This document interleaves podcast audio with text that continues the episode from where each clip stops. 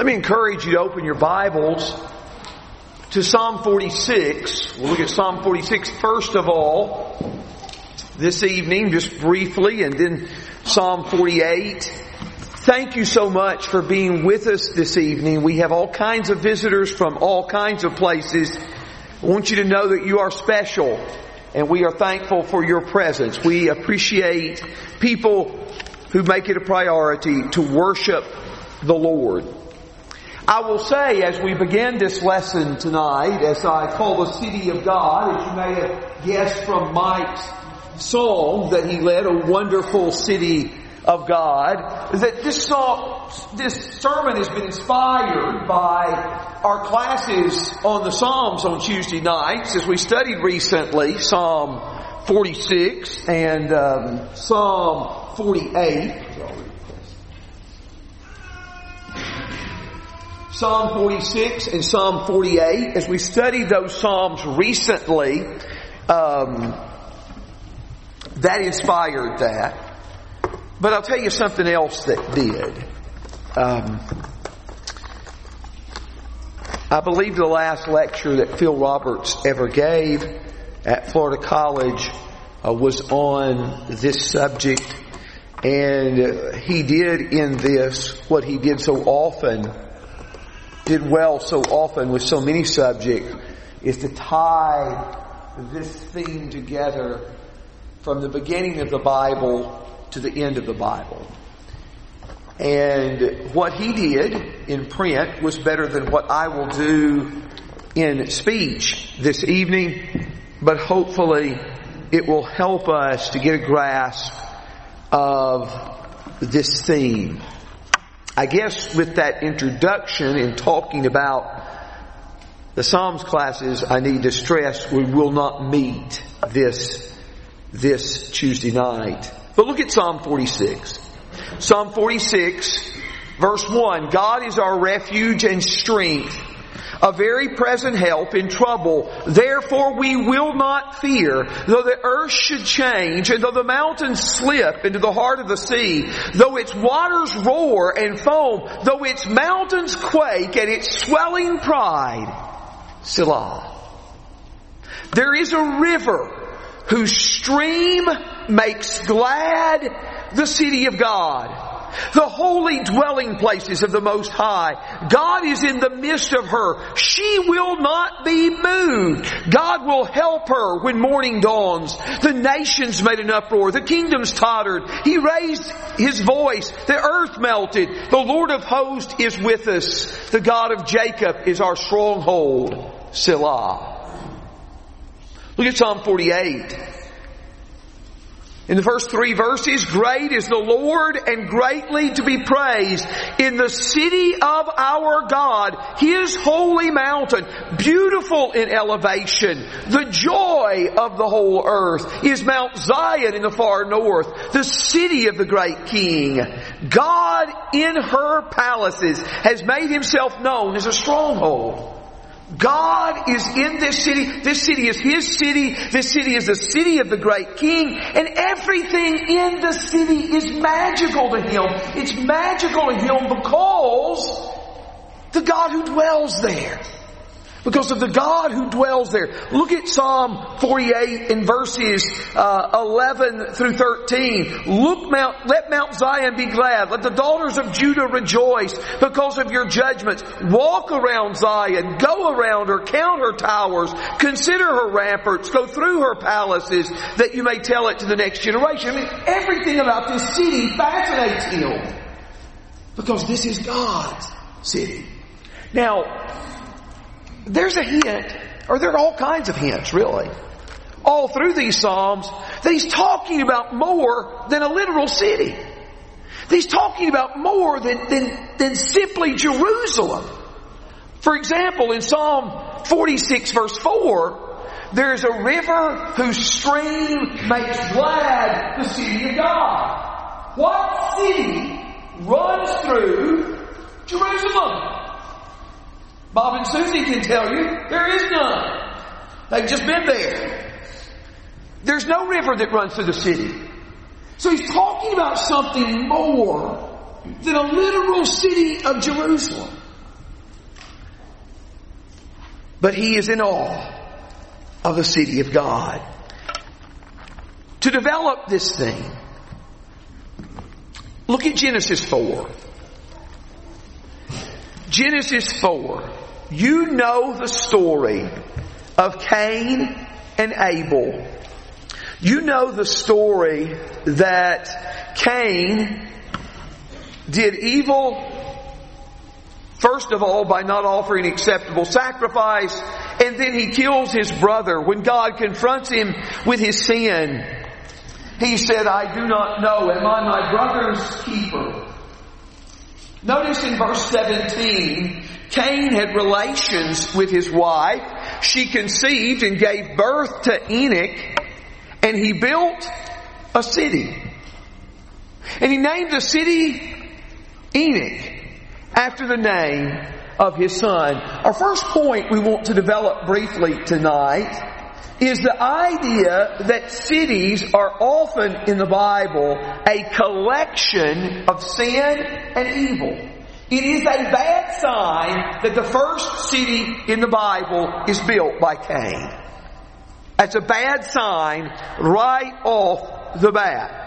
But not only do we see that from Genesis 4, but the first city that's really focused on much in Scripture is in Genesis 11. In Genesis 11, the Bible tells us that the whole earth was of the same language and used the same words. And it came about as they journeyed east, they found a plain in the land of Shinar and settled there. And in verse 3... "Come, let us make bricks," they say, "and burn them thoroughly." And they used brick for stone, and they used tar for mortar. And they said, "Come, let us build for ourselves a city and a tower whose top will reach to heaven, and let us make a name for ourselves, otherwise lest we be scattered abroad on the face of the earth." Notice he talks not only about building a tower, but they talk about building a city. In verse 5, "The Lord came down to see the city and the tower which the sons of men had built." In verse 8, "God scattered them abroad over the face of the whole earth, and they stopped building the city." Babel is one of the first cities really focused on in Scripture. Now, I want you to keep this in mind too. The word Babel here, I don't know why it's translated Babel, and everywhere else it's translated Babylon, because it is the same Hebrew word in every instance. I don't know why they don't translate Babylon here or Babel elsewhere, but it's the same word. Now I want you to remember, when the book of Revelation ends with a tale of two cities, Babylon the harlot and Jerusalem the bride, think about how the Bible started. And notice how man in cities tries to organize himself and to promote himself. Cities can be places of self-promotion. Cities can be places of self-glorification, where they build themselves a city and they build themselves a tower to make a name for themselves. A place where men organize themselves and build and align themselves to defy God. Now, if you look in a concordance, the next time a city is going to be mentioned is in Genesis 18 and 19 with Sodom. I'm not going to list every city in the Bible. We'll stop that list here. How many times in storytelling do you hear stories, sometimes true, sometimes fictional, of a young man, of a young woman who leaves rural rooms to go to a city and is corrupted in the bright lights in the big city? It's always told that way. It's not told the other way. It's not told the person who leaves the big city and goes to a rural environment and is corrupted. But in contrast to men as they organize together to promote themselves and defy God, God seeks to establish for himself a city. In contrast to the Tower of Babel and the city of Babel, in Genesis 11 is God's call of Abraham in Genesis 12. The Lord called Abraham and said, "Go forth from your country and from your relatives and from your father's house to a land that I will show you, and I will make your name great, and I will bless you, and and you will be a blessing. I will bless those who bless you, and I will curse those who curse you."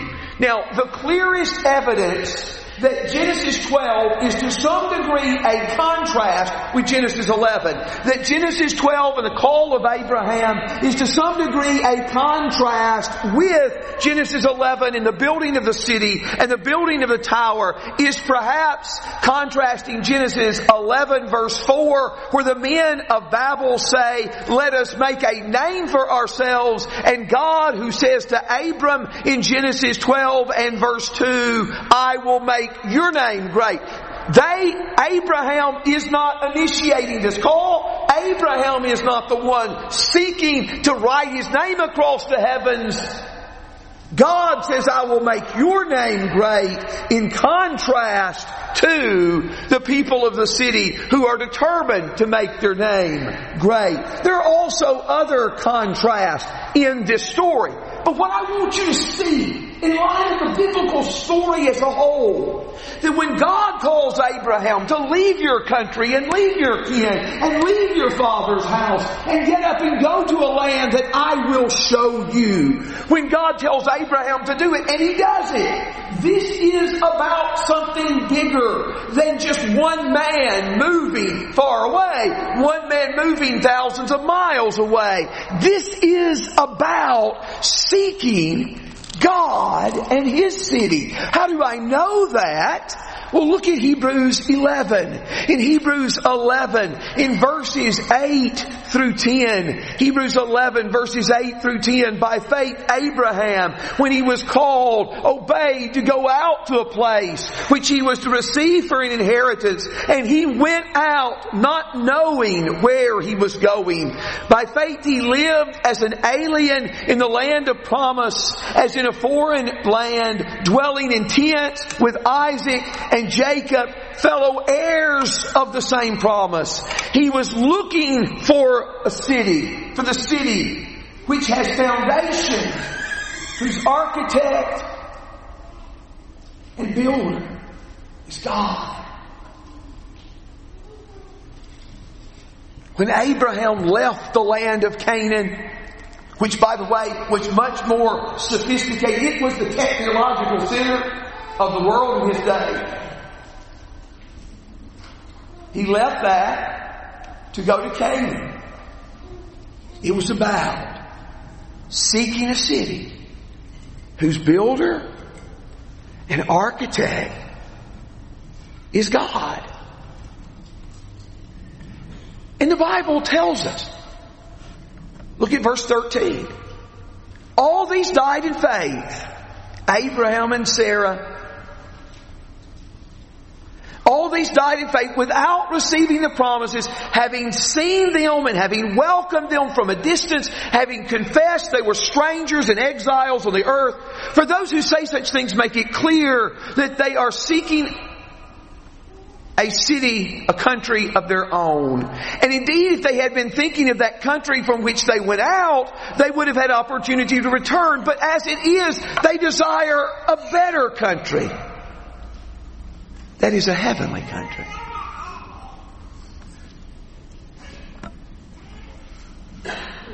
Why is it today that some leave our sophisticated technological world our world of affluence and prosperity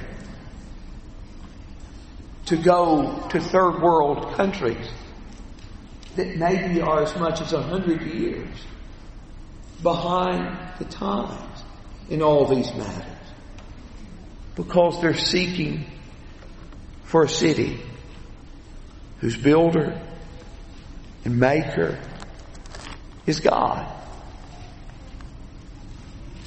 Now, in the Bible story, God chose a city to establish His name. He chose Jerusalem. In 1 Kings 11, it's stated at least 3 times in the text. 1 Kings 11, verse 13, verse 32, verse 36, that God had chosen the city. That is the city under discussion in Psalm 46, in Psalm 48. But Jerusalem is more than a physical city. It is a theological symbol. As the Bible says in Galatians 4 and verse 26, the Jerusalem is above, is free. She is the mother of us all. Now, I ask you, if you would expect God to found a city, what would you expect that city to look like? What would you expect God's city to be? Well, we would expect, and there are some Psalms that deal with this reality, but first of all, God's city is going to be a place where God is, God's presence is. It is the city of the living God, as Psalm 48 verse 2 says, and so many other places say. You would expect a city that was founded by God, you would expect that city to be a holy city. A holy city. Listen to Isaiah 52 verse 1. Awake, awake, clothe yourself in strength, O Zion. Clothe yourselves in beautiful garments, O Jerusalem, the holy city. The holy city. For the uncircumcised and the unclean will no more come into you.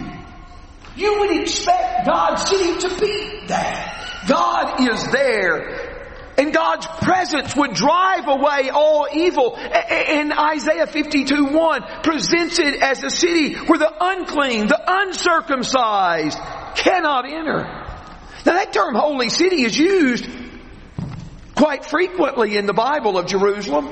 It's used in other verses besides the ones that I have on the slide. But do you remember even during the temptation of Jesus in Matthew chapter 4 and verse 5, the devil took him into the holy city and had him stand on the pinnacle of the temple. The holy city. And after the crucifixion of Christ, Matthew 27 verse 53 says, coming out of his tombs after the resurrection, they entered the holy city and appeared to many. Now keep all that in mind, okay? But you would expect this city to be holy. If God lives there, there's not going to be a high crime rate.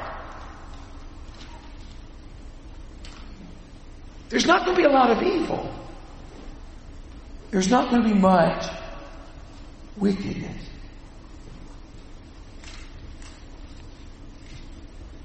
And I want you to know the list could be much longer. And Brother Robert's list was. But it's a place of reckoning. A place of shelter from the cities of the world. A place where you can go and be at peace among those who want to know God. Psalm 46 pictures the world falling apart. God is our strength and refuge, a very present help in time of trouble. And even though the mountains collapse into the heart of the sea, the Bible tells us that the sea is safe. Because God is there.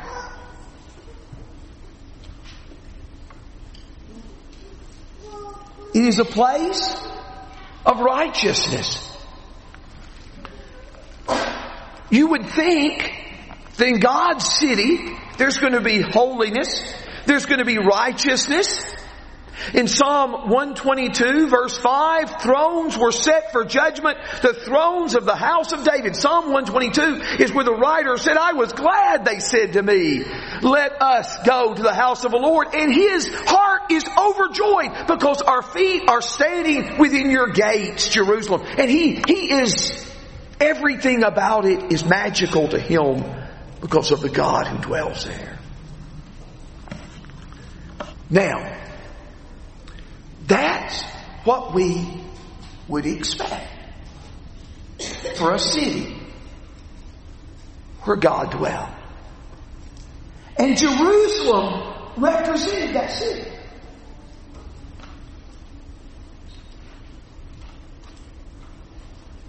Is that what we get with Jerusalem in the Bible?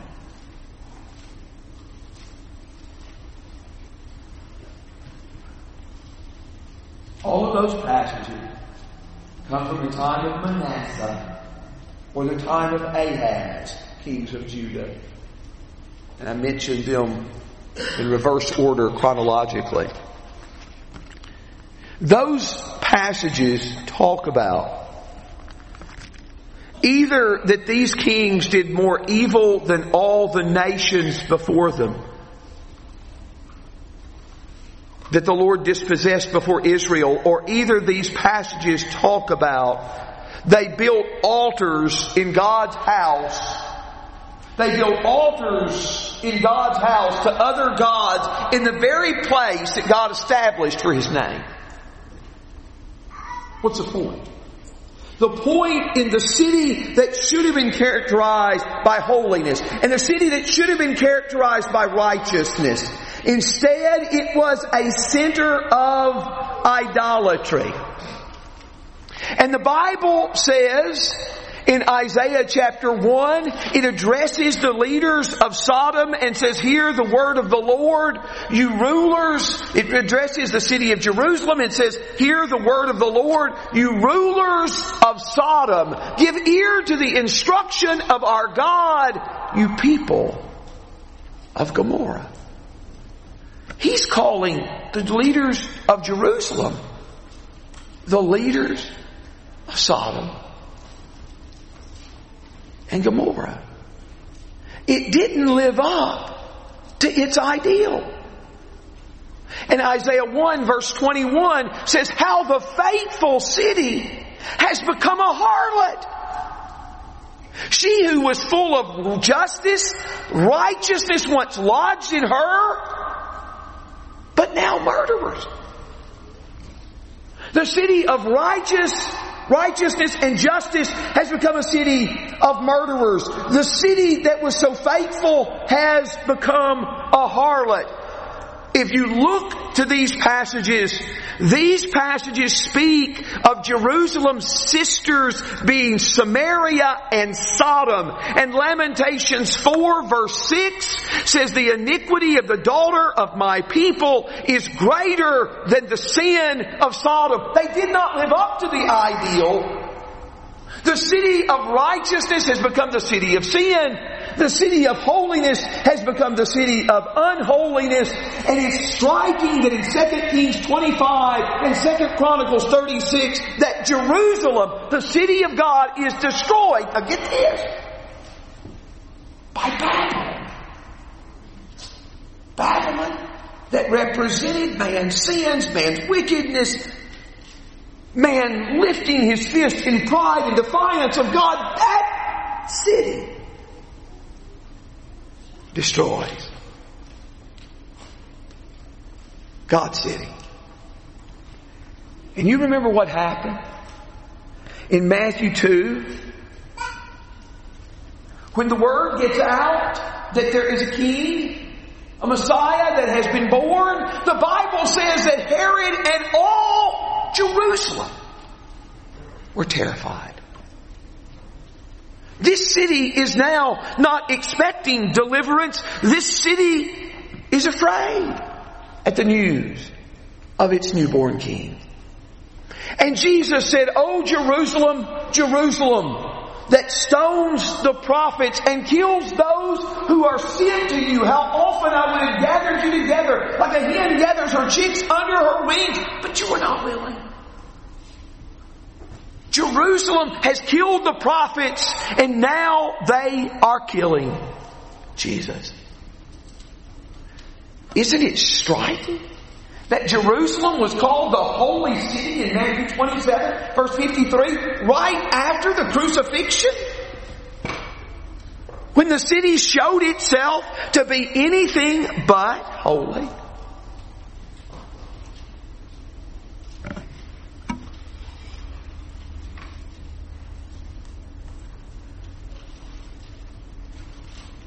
But God does not give up on this desire to build for himself a city that's characterized by righteousness, a city that's characterized by holiness, a city where he dwells, a city that is a place of refuge amidst all the sin of the world. God doesn't give up. In spite of our sin, in spite of the fact that we turn the holy city into a harlot,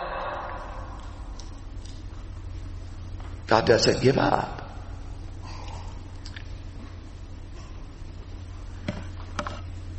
We will not get to, and we could not if we had 4 lessons, go over this set of passages from the Old Testament thoroughly. But I want you to notice this. I want you to take a mental note of this. Look how many Old Testament prophets in their books, and Isaiah 65 verse 17 is only the start. I don't have an ending place there. But look how many of these prophetic books end with a picture of a glorified Jerusalem. It ends with a picture of a glorified Jerusalem. Now again, it's about something more than physical Jerusalem. It's about something more than a literal city. It's something bigger than that. It's a theological concept of God seeking to build a place where he and man dwell together in peace and fellowship. The last word of Ezekiel 48 is, "The Lord is there."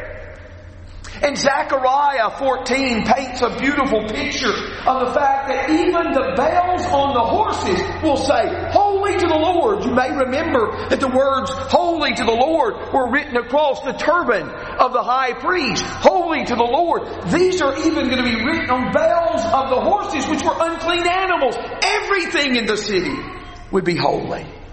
And all of that, of course, prepares us for the book of Revelation and how it ends. As I alluded to the fact earlier, the book of Revelation ends with a tale of two cities. It ends with Jerusalem of Babylon the harlot and Jerusalem the bride. Babylon the harlot is introduced in Revelation 17. Jerusalem the bride introduced in Revelation 21 verses 9 and 10. But just as God dwelt in that Old Testament city, God will dwell in this city. In Revelation 21 verse 3, I heard a loud voice from the throne saying, "Behold, the tabernacle of God is among men, and he will dwell among them, and they will be his people, and God himself will be among them." In verses 21 and 22, I saw no temple in it, for the Lord God, the Almighty, and the Lamb are its temple, and the city has no need of sun or moon to shine in it, for the glory of God illumined it. And the lamp is the Lamb. God dwells in the city. And because God dwells in this city, it is the holy city. Revelation 21 verse 2, I saw the holy city, New Jerusalem, coming down out of heaven from God, made ready as a bride adorned for her husband. Verse 10 describes the city the same way. He carried me away in a spirit to a great and high mountain and showed me the holy city, Jerusalem, coming down out of heaven.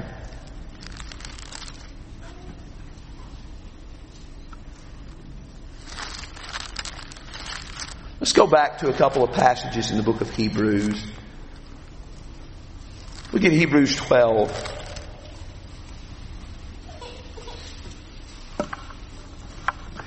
Hebrews 12 contrasts Mount Sinai, or Mount Horeb as it's called in Deuteronomy, with Mount Zion.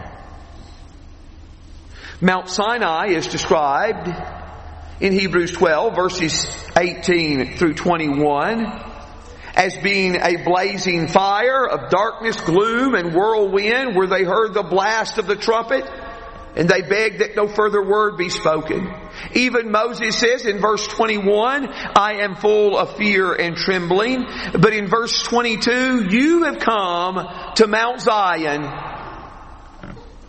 to the city of the living God, the heavenly Jerusalem, and to the myriad of angels, to the general assembly and church of the firstborn who are enrolled in heaven, to God, the judge of all, and to the spirits of the righteous made perfect, to Jesus, the mediator of a covenant, of the new covenant, and sprinkled blood which speaks better than the blood of Abel. You have come to Mount Zion, the city of the living God.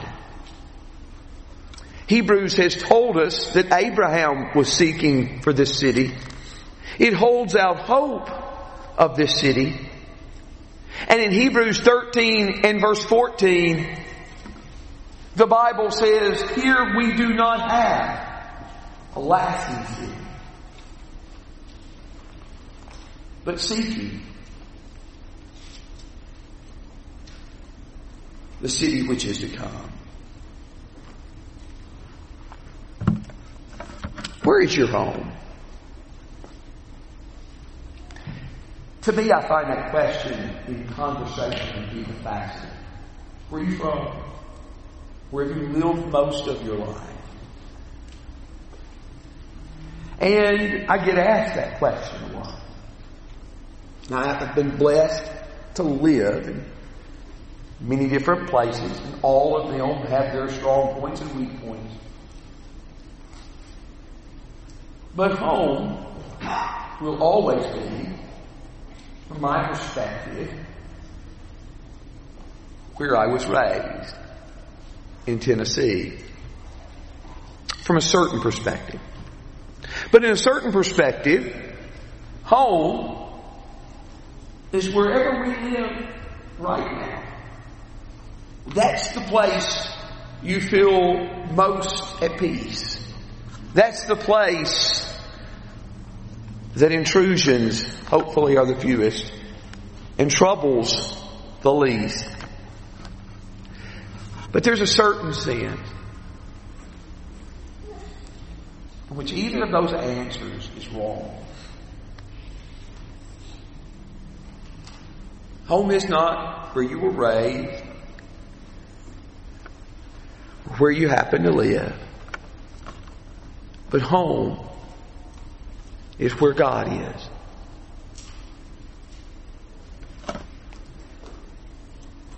And what's the purpose of the lesson? To create a desire in your heart to be with God, to be with Him in His city. It is remarkable how God intervened in human history to seek to establish a city. And when this city rejected Him, and God then delivered the city again. And the city goes back into the same cycle of sin. God doesn't give up, but continues to hold out the hope of a city that will be a wonderful city of God, a place beyond our ability to grasp or to relate.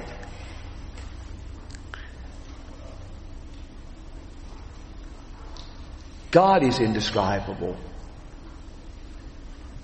And that home that He has created for us would be just as indescribable. But may our hearts long for it. May that be our home. Let us pray.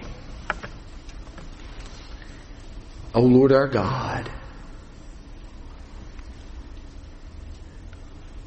we are sinful and rebellious, and we have been defiant towards You. And yet, You continue to reach out to us and refuse to give up on us and seek to call us into a right relationship with You, to prepare a place where You will dwell with us, where all trouble and trial will be left behind, where holiness and peace will reign.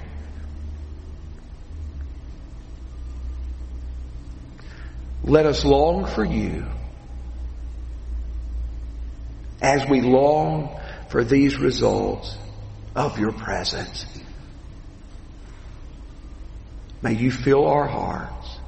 May You turn our hearts toward home. In Jesus we pray. Amen.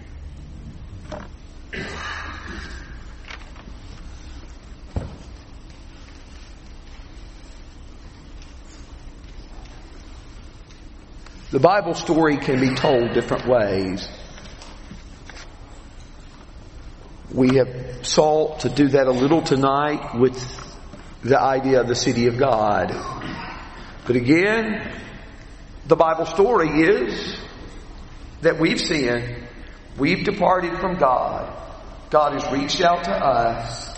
We have continued to sin and continued to rebel. But God has persisted on bringing us back into fellowship with Him. If you are moved by that story and you want to turn to Him, if you believe that Jesus died on the cross for your sins and that He was raised again, if you believe that and you need to turn from your sins in repentance, to acknowledge Him and to have your sins washed away in baptism, we want to help you as we stand and as we sing.